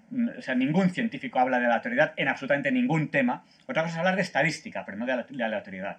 O sea, ningún estadístico explica absolutamente nada en ninguna teoría hablando de, la- de aleatoriedad. O sea, cuando oigas la palabra aleatoriedad ya no estés hablando de ciencia. No es que aleatoriamente en una charca primigenia se juntan los componentes de la vida y de una manera inexplicable aparece la vida. ¿Ah, sí? Muy bien. Eso ocurre en un momento en que la Tierra no es amigable a la vida. Ahora lo es, ¿verdad que sí? Bien. Coja usted una pequeña habitación, saque la vida, esterilícela como quiera oportuno, con rayos ultravioleta, con lo que sea, y ponga ahí los ingredientes. Dice, ¿y de dónde saco todos los ingredientes? Muy fácil. ¿Quiere usted todos los ingredientes? Que no le falte ni uno. Coja un huevo de una gallina, lo bate, no le falta nada. Todos los ingredientes de la vida están ahí. Lo deja usted en ese cuarto esterilizado y hágale usted lo que le dé la gana a ver si aparece vida. Que ahora, ahora la Tierra es amigable a la vida. No hay manera. Llevamos haciendo este experimento 70, 80, 90 años. Nunca, ni una sola vez en laboratorio se ha logrado crear vida. Y no nos engañen, no se ha logrado en laboratorio crear vida. Y que no nos engañen, porque hay, yo recuerdo hace tiempo que leí, que leí un artículo que decía, se ha creado vida en laboratorio. Ostras, para mí eso era, eso era, yo busco la verdad, yo no busco apoyarme en mentiras. Entonces, para mí ese paper, ese artículo, fue, se ha creado vida en laboratorio. Para mí era como, mm, yo quiero abrir los ojos, yo quiero la verdad. La verdad es siempre el mejor regalo, siempre la verdad es el mejor regalo. Corriendo voy al paper, ¿y cómo empieza el paper? Cójase una célula viva. Hombre, eh, pues entonces no has creado vida. O sea, lo que has hecho ha sido manipular una célula viva. Eso no es crear vida. El paper se titulaba Creando vida, no, no me acuerdo cuál era el título exacto, como Creando vida al laboratorio y tal, y empezaba, cójase una célula viva. Hombre, por favor. Y ya, bueno, y es una pena porque yo busco la verdad. Es decir, si algo de lo que yo pienso está equivocado, quiero corregir porque quiero aprender. Yo no quiero quedarme estancado en una mentira. Para mí ese paper fue, y claro, pues empieza así. Hay otros papers que hablan de burbujas que crecen y tal, pero eso, burbujas que crecen, eso no es vida. Exactamente, es un proceso químico relativamente complejo o lo que sea, pero eso no es vida. Bueno, perdóname. no, que te, estás perdonado, más que perdonado. Alfonso, que, te he cortado, porque es que algunos oyentes se, em, no conocen que realmente en el siglo XXI estamos en pañales en, ciencia, no, hemos avanzado tanto y en los temas importantes, los temas importantes, solo sabemos que no sabemos nada. Importantes, la creación de la vida, la evolución, muchísimas, muchísimos misterios del universo. O sea, tenemos, o sea, ¿en cuántos planetas creemos ahora mismo que va a haber vida? Cultura de bar, en alguno, en todos. Pues no. O sea, en cuanto metemos matemáticas, en cuanto metemos ciencia, la ciencia es muy clara no vamos a conocer vida extraterrestre nunca. Y la ciencia es clara. Y en eso están las ecuaciones, creo que se llaman las ecuaciones de Richard, y ojalá, ojalá me equivoque, si yo soy un fan de la Guerra de las Galaxias, pero la ciencia ahora mismo no hace más que tirarme jarros de agua fría. Yo hablaba de, estas ecuaciones en Diálogos con la Ciencia hace ya 14 años, hace como 4 o 5 años, estaba en el podcast, eh, se repitió el cálculo en la universidad, no, no si fue en Oxford o así, para ver si esas ecuaciones había que modificarlas, había que tal, y decimos, bueno, pues, pues nos, dirían que había vida inteligente en muchos planetas, pues no. Curiosamente, cuando se repitieron las ecuaciones con los datos actualizados muchos años después, daba que la probabilidad era todavía menor. es decir, actualizando eh, la información, utilizando datos más actualizados, realmente llegamos a la conclusión de que jamás jamás nosotros, el ser humano, conocerá vida extraterrestre. Ojalá nos equivoquemos, a mí me haría ilusión, pero de momento lo dice la ciencia, no lo digo yo. Si mi ilusión sería la contraria. Pero la ciencia me echa un jarro de agua fría. Bueno, Alfonso, ¿por dónde íbamos? Pues mira, eh, hemos repasado un par de efemérides importantes que las hemos relacionado con el 11 de febrero, Día Internacional de la Mujer y Leña en la Ciencia. Hemos enunciado el nombre de varias científicas insignes. Todas ellas trabajaron en el Consejo Superior de Investigaciones Científicas, que además jamás renunciaron a su condición de católicas practicantes. ¿eh? Juan Avellanato y Manuela Juárez, cuyos podcasts los podéis escuchar porque están grabadas las entrevistas y colgadas en internet. Manuela Juárez la semana pasada y Juan Avellanato pues hace como un mes. Hace como un mes, efectivamente. Yo creo que fue incluso, fíjate, en el 21. En el 21. Y luego hemos hablado... Sí, sí, es verdad, pues hace un poquito más yo creo, Yo creo que sí de María Josefa Molera Mayo, la, única, la última científica que he estudiado yo en profundidad. ¿eh? De, hemos hablado de Julia María González y hemos hablado de Josefa Menéndez Amor. Ambas dos tienen que ver con dos efemérides importantes de este año, que son el Año Internacional del Vidrio y los 250 años de la creación del MNCN. Y desde el principio del programa os llevamos dando la tabarra y ya estamos más cerca de desvelaros el misterio sobre un número. Un número muy importante que tiene mucho que ver con la mujer y la niña en la ciencia. El número 44. Pero antes de llegar a desvelaros el misterio, a mí me gustaría, siquiera mencionar, porque es otra mujer que tengo en la cartera y la estoy estudiando, a María Dolores Herrera González. María Dolores Herrera González, ¿eh? una mujer que vivió desde 1953 a 2016. Esta mujer, pues fue una mujer que vivió en su tiempo, disfrutó de la posibilidad de poder estudiar y, llegado un momento de su vida, cántabra de nacimiento, llegado un momento de su vida, ¿eh? sintió una llamada, una llamadita a su puerta, a la puerta de su corazón. Oye, ¿estás ahí? Sí, soy Jesucristo. Pero bueno, sí, sí. Te quiero, quiero que seas mi esposa. Dedícate a la evangelización. Dedícate a anunciar mi nombre, habla de mí. No, pero es que soy científica. Es que soy arqueóloga. Es que soy profesora de arqueología. ¿Tú sabes lo que cuesta ser profesora de arqueología, María Dolores Herrera González le decía a Jesucristo. Y Jesucristo, mira mis llagas, mira lo que he hecho por amor a los hombres. Total que al final, esta mujer, María Dolores Herrera, colgó la bata. La profesora de arqueología. Efectivamente, y se fue a anunciar el Evangelio. Y acabó con sus huesos en Japón. Y desde que se fue hasta que murió de cáncer, murió con las botas puestas anunciando el Evangelio. Ojo, ¿por qué digo esto? Porque comentábamos Javier Ángel y yo antes de empezar el programa. Estamos hablando ahora de María Dolores Herrera González. ¿eh? Esta fue una mujer que fue catequista itinerante del camino neocatecumenal.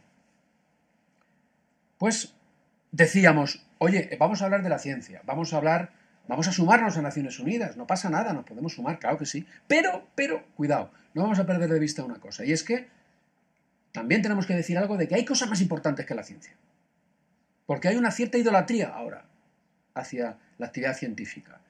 Y todos estos rollos ideológicos del empoderamiento de la mujer, esos son pamplinas. Desde luego para María de Herrera González, que falleció en 2016, una pamplina absoluta. Empoderamiento. ¿Quién te hace poderosa? Jesucristo. ¿Por qué? Porque vences tu tendencia al mal, y eres capaz de transmitir un mensaje que hace que quienes lo escuchan y lo creen cesen de obrar el mal y quieran obrar el bien, con sus caídas, pero eso sí, con el ánimo siempre de levantarse. Pues este fue el anuncio del Evangelio, pero ¿qué creéis? ¿Que María Dolores Herrera González fue la única científica que dejó la bata? No, voy a mencionaros solamente otros dos más.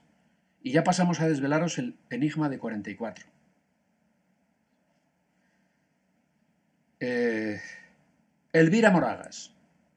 Su proceso de beatificación está abierto. La primera, estudiante de farmacia que empezó el doctorado en farmacia. En el transcurso del cual vio clarísimo, estamos hablando de los años 40, 50, que se tenía que meter a monja de clausura. Y con las mismas se fue. Pero muchacha, un profesor suyo católico, Lorenzo Vilas. Pero muchacha, pero mujer, piénsatelo un poco. ¿Pero dónde vas? ¿Pero que vas a ser una farmacéutica? ¿Que estés, se te van a rifar? ¿Que vas a tener trabajo toda la vida? No, ya, pero es que yo quiero ser esposa de Jesucristo.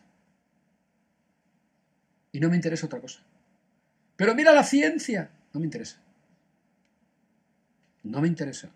Prefiero vivir a los pies de Jesucristo que pasarme toda la vida investigando. Elvira Moragas falleció de muerte violenta en la persecución religiosa. Primera estudiante de doctorado de farmacia de España. Segunda, y termino, María Teresa Vigón, otra como María Josefa Molera, hija nada menos que de un generalaco, de aquellos de la época franquista, del general Vigón que dio educación a todas sus hijas. Educación universitaria a todas sus hijas. Tuvo un porrón de hijos a los varones y a las hembras, les dio porrón de educación, toda la que quisieron. María Teresa Vigón llegó a trabajar aquí, en el Instituto de Óptica Daza de Valdés. Conquistó una plaza de científica, creó un laboratorio, tuvo discípulos y un día le llega a una mujer que quería hacer la tesis doctoral. Javiera Paul. No se me va a olvidar el nombre porque, bueno, estoy ahora en plena investigación sobre, sobre esta mujer. Una religiosa corazonista. ¿Sabéis por qué quería, ¿sabéis por qué quería hacer la tesis? Por obediencia. Porque la querían nombrar la congregación directora de un colegio y la dijeron, tú te tienes que hacer doctora. Que no, madre, que no, por favor, por favor, no me saque usted del convento. Yo quiero estar aquí rezando. Ni hablar. Te vas a hacer un doctorado. Obedeció. Y aquella fue la semilla que hizo que María Teresa, después de que esta mujer fuera doctora, dijera, ahora soy yo la que me voy contigo al convento. Y se fue con ella al convento. María Teresa Vigón. Dos ejemplos. Hay muchos más. Perdón, tres. María Dolores Herrera González, arqueóloga, profesora de universidad. María Teresa Vigón, doctora creo que era en físicas. Son los ámbitos que nos pide Naciones Unidas promover. ¿Eh? Y eh, la otra mm, era eh, Elvira Moragas, farmacéutica. Y ahora vamos con 44. ¿Qué es 44? No, no es un número alegre. Mm, para nada. Ahora Es, es triste. es muy triste. Efectivamente, es muy triste. Es muy triste. 44 es el número de científicas a las que no se las ha dejado nacer en 2021. ¿Ah? 44 es el número de científicas que han muerto en el vientre de su madre durante el año 2021.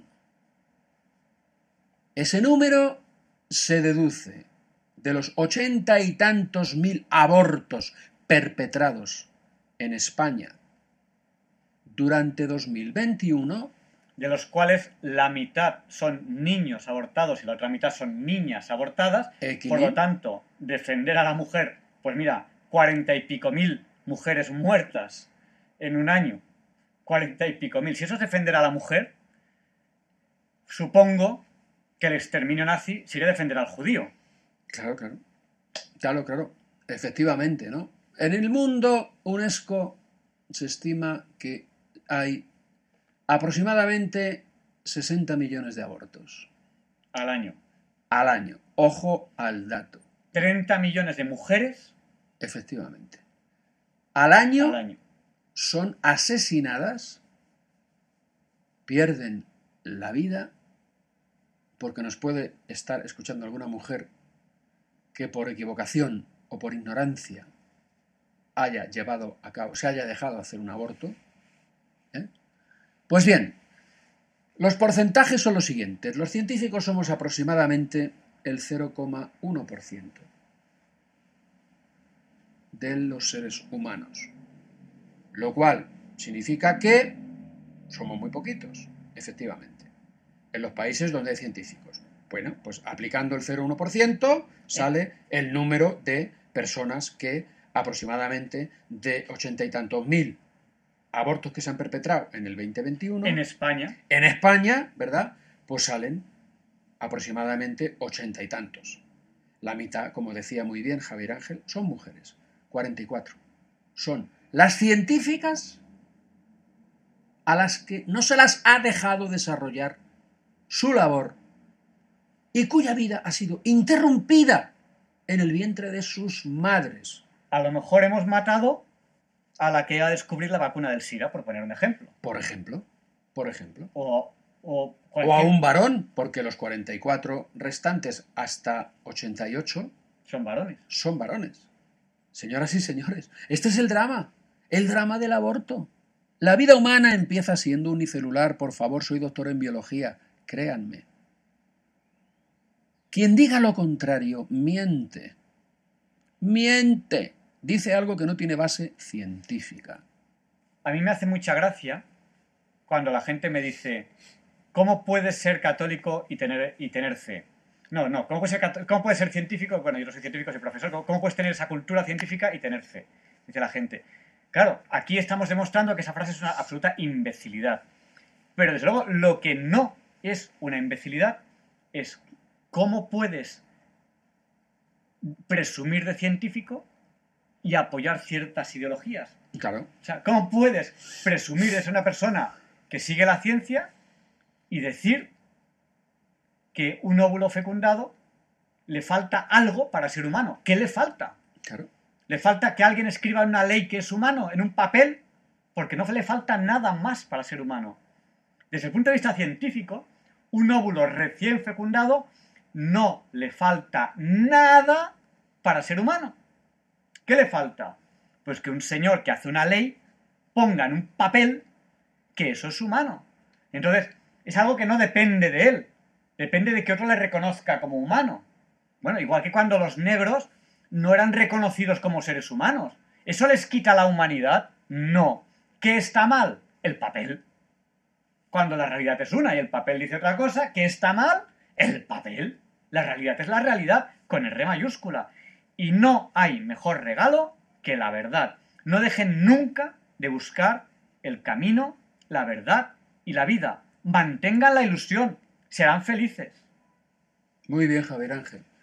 Pues nada, ya está desvelado el misterio. 44 son las mujeres que se habrían dedicado a la investigación científica si las hubieran dejado y que no las dejaron y convirtieron el vientre de sus madres, que es la fábrica de la vida, en un sepulcro.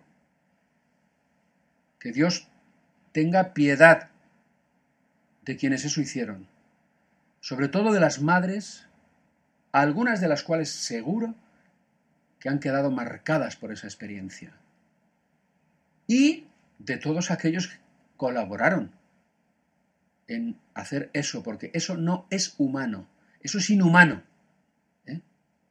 Porque esos que lo hacen son los mismos que luego nos aporrean la cabeza con la violencia machista, con fomentan la ideología de género, que es otro invento, otra lacra. Sin ningún tipo de base científica. Nada, nada, otro papel, como dice Javier Ángel. ¿Cómo, cómo puede eh, alguien decir, eh, mm, sigo la ideología de género y me considero una persona que se apoya en la ciencia?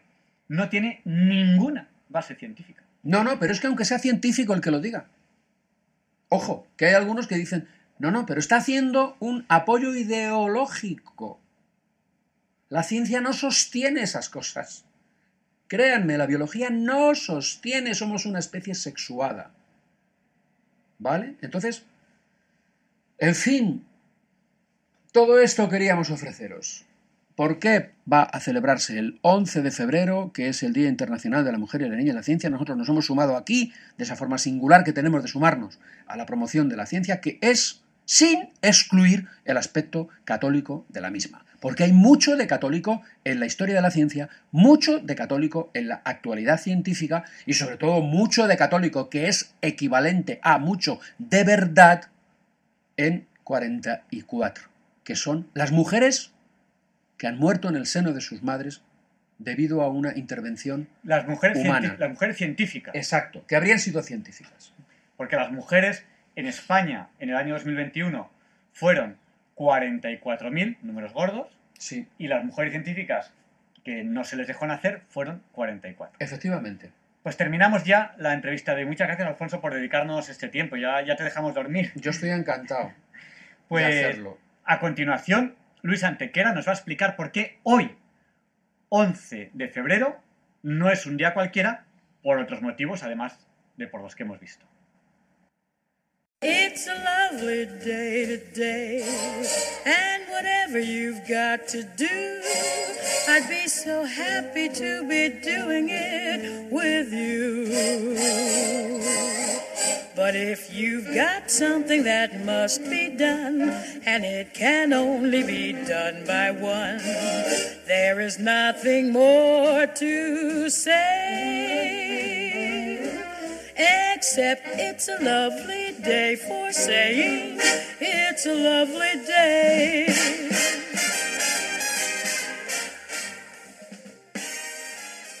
No, Javier Ángel, no dilectos compañeros de Diálogos con la Ciencia, no, queridísimos oyentes de Radio María.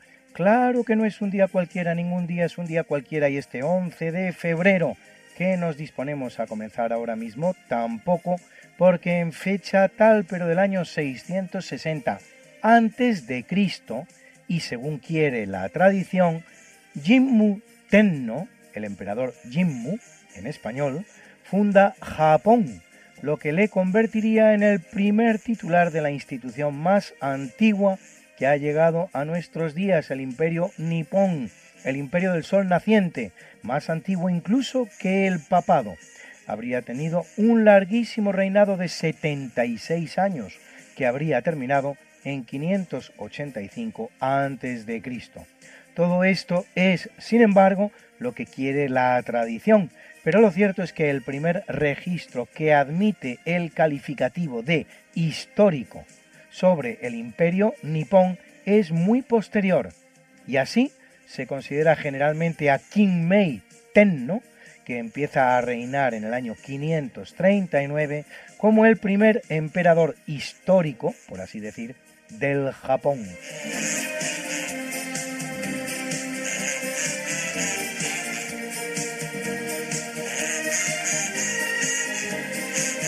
En el capítulo siempre fecundo de la conquista, colonización y evangelización de América por los españoles, que va a permitir a los indígenas americanos el tránsito del neolítico al renacimiento en apenas dos generaciones, un tránsito que a los europeos había costado 7.000 enteros años, en 1542 en el actual Ecuador, Francisco de Orellana recorre el río Amazonas, que sin embargo ya había avistado antes que él Vicente Yáñez Pinzón, aunque a muchos kilómetros, en su desembocadura. Porque Vicente Yáñez Pinzón es el auténtico descubridor del Brasil y no, como suele decirse, el portugués Pedro Álvarez Cabral, que llega tres meses más tarde. Y aunque sea verdad que Brasil lo conquistan y colonizan los portugueses, descubrirlo lo descubre un español. Vicente Yáñez Pinzón.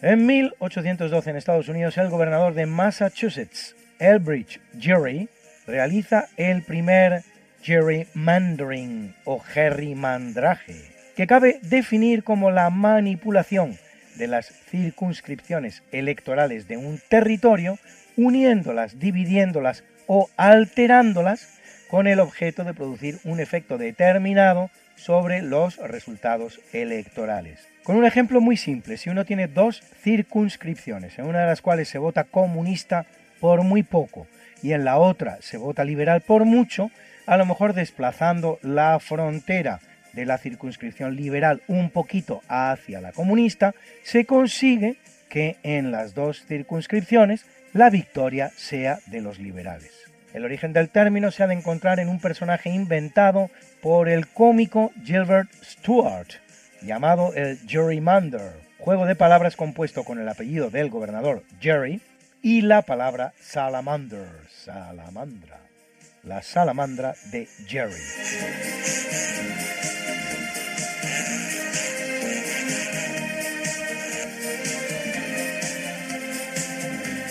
En 1929, Benito Mussolini por Italia y el cardenal Pietro Gasparri, en representación del Vaticano, firman el Pacto de Letrán, poniendo fin, más de medio siglo después, a la denominada Cuestión Vaticana, es decir, el nuevo estatus del papado en Roma, habida cuenta de que en 1870, en el marco del proceso de unificación italiana, la ciudad fuera ocupada por las tropas de Vittorio Emanuele II. Por el nuevo pacto, Italia reconoce la soberanía del Papa sobre un pequeño estado en la ciudad del Vaticano, en Roma, y sobre una serie de edificios e iglesias en Roma y otros lugares de Italia, los cuales gozan de un estatuto de extraterritorialidad. Ejemplo de lo cual son San Juan de Letrán o San Pablo Extramuros y junto a ellos muchos más. Acaba de nacer el Estado de la Ciudad del Vaticano o Santa Sede, con una superficie de medio kilómetro cuadrado, el Estado más pequeño del mundo tanto en extensión como en población, 825 habitantes al día de hoy, de los que solo la mitad gozan de la ciudadanía vaticana.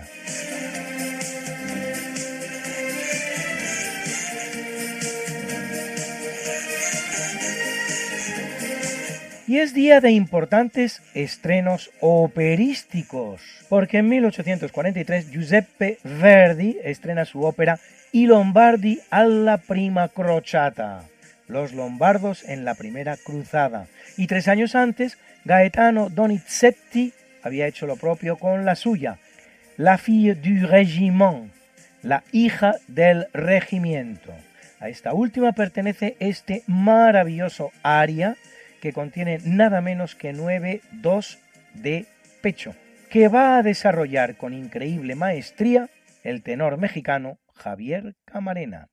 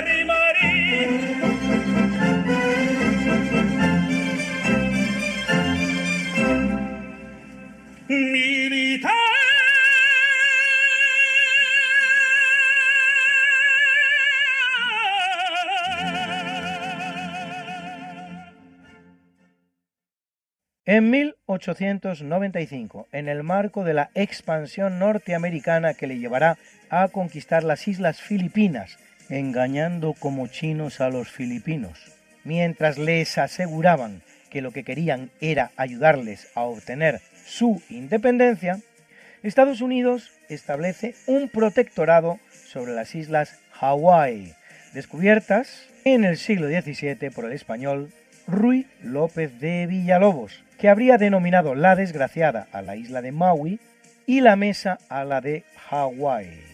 En 1959, Hawái se une a los Estados Unidos como quincuagésimo estado.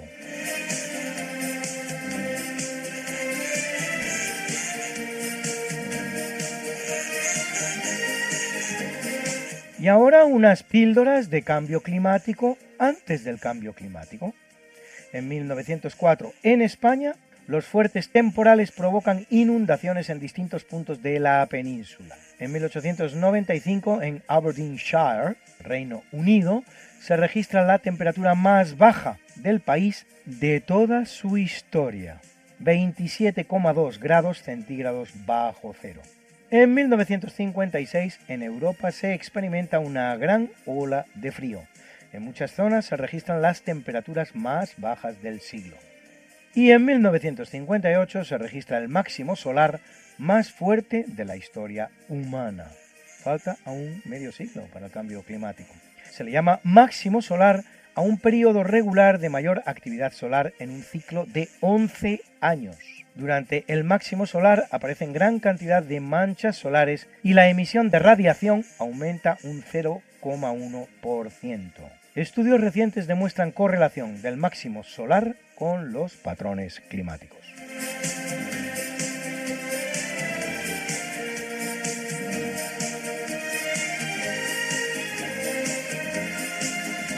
En 1958, en los Estados Unidos de Norteamérica, la aerolínea Mohawk Airlines contrata por primera vez en la historia norteamericana a una azafata de raza negra, Ruth Carol Taylor, la cual sin embargo solo durará seis meses en la compañía al violentar otra de las reglas que rige en ella, la que prohibía a las azafatas casarse.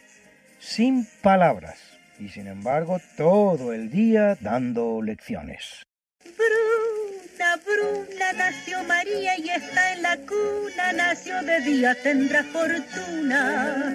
Por dar a la madre su vestido largo y entrará a la fiesta con un traje blanco. Y será la reina cuando María cumpla 15 años. Te llamaremos Negra María, Negra María que abriste los ojos en carnaval. En el capítulo del natalicio nace en 1466 Isabel de York, que por cierto morirá también en fecha como esta, pero de 1503 a los 37 años de edad. Por lo tanto, esposa del rey Enrique VII, el primer Tudor en el trono, que para acceder a él mata a su predecesor Ricardo III, tío de Isabel, sospechoso a su vez de haber matado a sus dos sobrinos, los niños Eduardo V y Ricardo, los llamados príncipes de la Torre, por el tiempo que pasaron encerrados en la Torre de Londres, que eran los hermanos de Isabel. Todo un folletín, como ven ustedes. El caso es que en Enrique VII recaen los derechos Lancaster y en Isabel los derechos York, por lo que la guerra entre los Lancaster y los York, más conocida como Guerra de las Dos Rosas por la rosa que ambas familias portaban en su escudo de armas, roja la de los Lancaster, blanca la de los York, toca a su fin. Isabel será la madre de Arturo y de Enrique, el futuro Enrique VIII el Uxoricida, asesino de tres de sus seis esposas.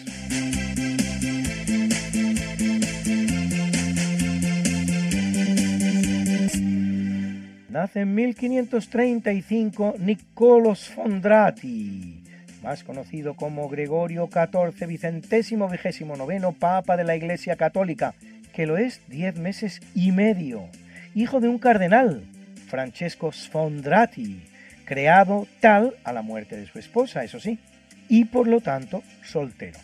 Tras participar en Trento, es elegido a la muerte de Urbano VII tras un largo cónclave de dos meses y medio.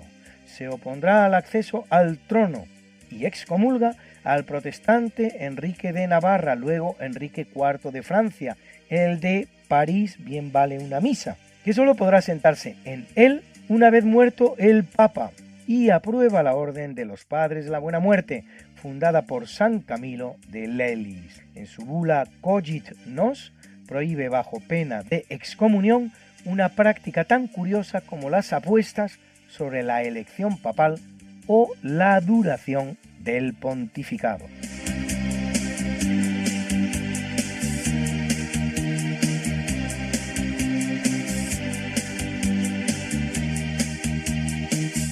Nace en 1866 Saturnino Martín Cerezo, que participa en 1898 en el heroico episodio de los últimos de Filipinas, los 50 soldados españoles que se hacen fuertes en la iglesia de Valer, en Filipinas, donde resisten 337 días en las peores condiciones, incluso más allá de que España se haya rendido ya ante los Estados Unidos, llegando de hecho Saturnino a ser el jefe del batallón a la muerte de Juan Alonso Zayas. De regreso a España recibe la laureada y llegará a ser general de brigada.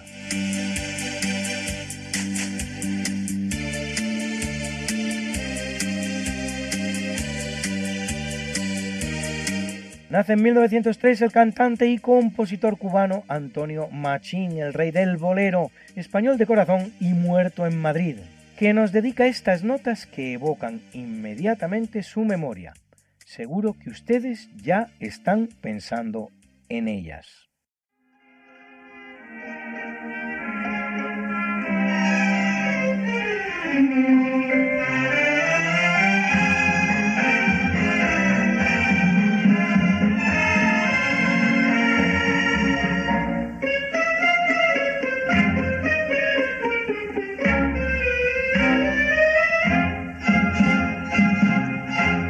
Dos gardenias para ti, con ellas quiero decir, te quiero, te adoro, mi vida. Ponle toda tu atención porque son tu corazón y el mío. Dos gardenias para ti que tendrán todo el calor de un beso, de esos besos que te di y que jamás encontrarás en el calor de otro querer. A tu lado vivirán y te hablarán como cuando estás conmigo. Y hasta creerás que te dirán, te quiero pero si un atardecer las gardenias de mi amor se mueren, es porque han adivinado que tu amor se ha terminado porque existe otro querer.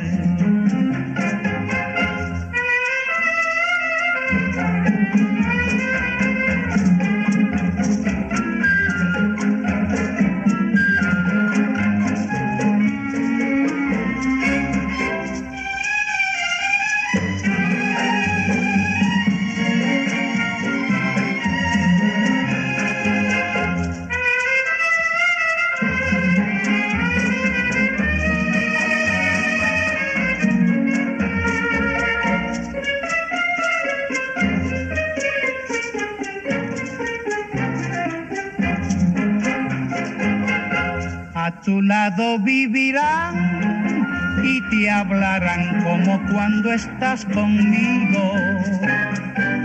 Y hasta creerás que te dirán, te quiero. Pero sin atardecer, las gardenias de mi amor se mueren.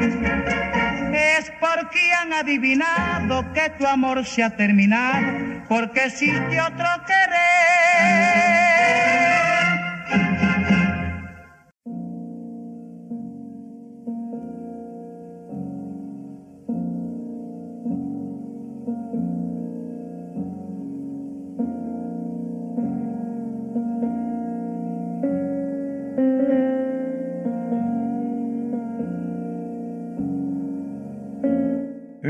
Capítulo del obituario en 55 después de Cristo. Un día antes de cumplir 14 años de edad muere envenenado en Roma Tiberio Claudio César Británico, hijo del emperador Claudio con Mesalina y heredero legítimo del Imperio Romano. Una muerte que deja vía libre al imperio a Nerón de 17 años, hijo de la esposa de Claudio, Agripina, pero de un matrimonio anterior, el contraído con Cneo Domicio Enobardo. Los dos, Agripina y Cneo, de la familia Claudia, la que desciende de César y de Augusto.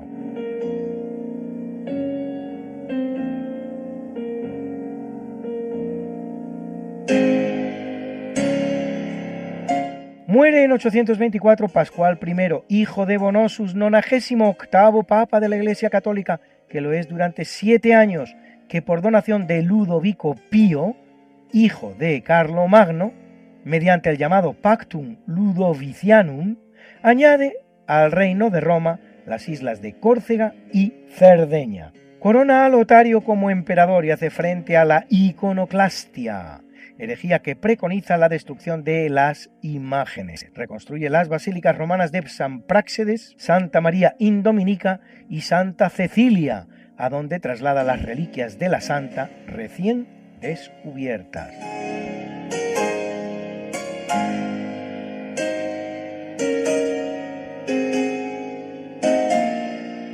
Muere en 1962 Indalecio Prieto, probablemente con Largo Caballero y Negrín, el líder más importante del PSOE durante la Segunda República Española y durante la Guerra Civil. Se niega a votar el sufragio femenino. Forma parte del gobierno que se niega a reprimir la quema de iglesias del 11 y 12 de mayo del 31, más de 100 templos con fondos artísticos y culturales impagables y cuatro muertos. Organiza la Revolución de Asturias de 1934, para la que incluso desvía ilegalmente una partida de armas que se dirigían a Portugal. Forma parte de los gobiernos que reprimen las revoluciones anarquistas de Casas Viejas, Castilblanco, Arnedo y otras, con más de 40 muertos. Forma parte también del gobierno que envía el oro del Banco de España, 510 toneladas, a Moscú. Su escolta, Luis Cuenca, es el asesino del líder de la oposición José Calvo Sotelo. Forma parte del gobierno que amaña las elecciones de febrero del 36 y forma parte también del gobierno que hace el expolio del Vita, un fabuloso tesoro reunido al final de la Guerra Civil con los fondos del Museo de la Casa de la Moneda, de la Catedral de Toledo, de varias iglesias, de las cajas fuertes que se pudieron abrir y de las checas, enviado a México. Al final de la guerra, Prieto huirá precisamente a este país, donde se hace con el control de estos fondos y donde era amigo del presidente Lázaro Cárdenas, y también donde finalmente morirá.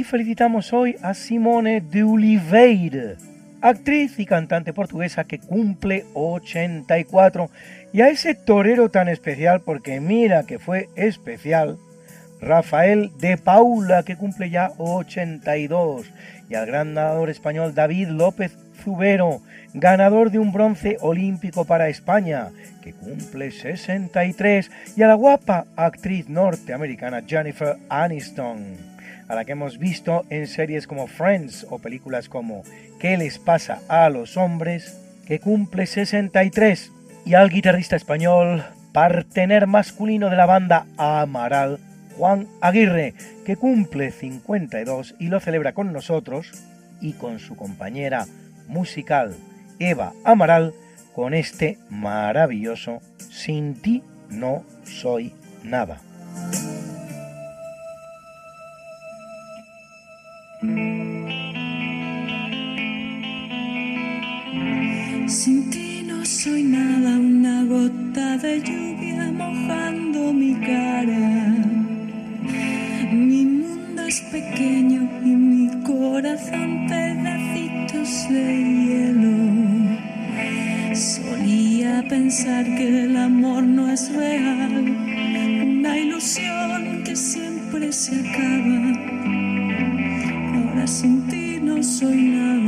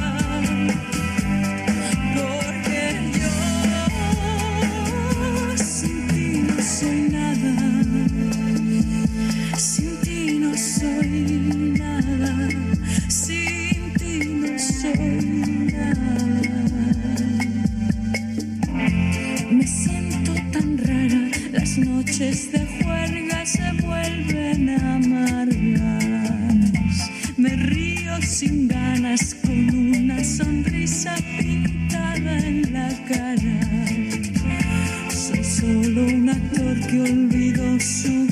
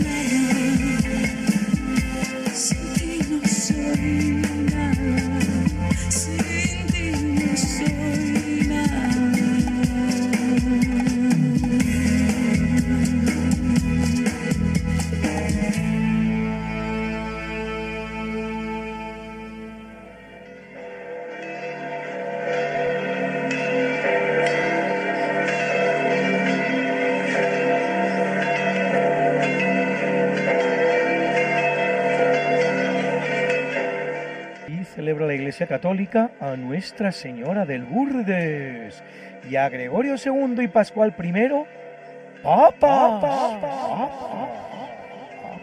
A Saturnino, Dativo, Félix y Ampleyo, mártires. A Lucio Deseado, Desiderio, Calocero Castrense, Lázaro Secundino, Adolfo y Ecián, obispos. A Severino Abad. Y a Jonás, Pedro de Guarda y Zedmón, monjes.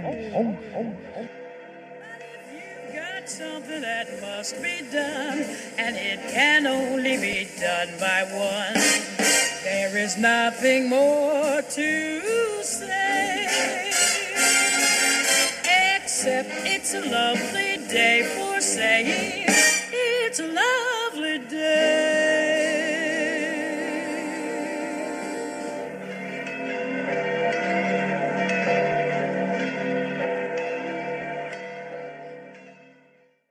Gracias Luis por esta interesantísima sección. Gracias a ustedes por haber compartido con nosotros estas dos horas. Les dejamos con el Catecismo de la Iglesia Católica, con Monseñor José Ignacio Munilla. Y nos despedimos pidiéndoles que por favor no nos olviden en sus oraciones, hoy especialmente, y le pediremos a San Juan Pablo II que interceda por nosotros para que se nos libre del mal.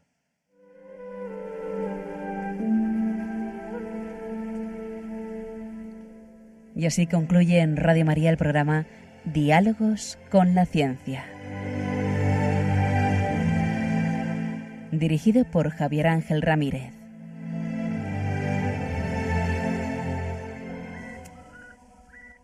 Gesù annuncia molte volte la paternità di Dio nei riguardi degli uomini, riallacciandosi alle numerose espressioni contenute nell'Antico Testamento. Per Gesù Dio non è solamente il Padre di Israele, il Padre degli uomini, ma il Padre suo, il Padre mio. Pater noster, ies in ceri, sanctificetur nomen tuum, adveniat regnum tuum, fiat voluntas tua, sicur in cielo ed in terra, Pane nostrum quotidianum da nobis hodie, et dimitte nobis levita nostra, et nostri vittimus, debitoribus nostri, et ne nos induca in tentatione, sed libera nos a malo.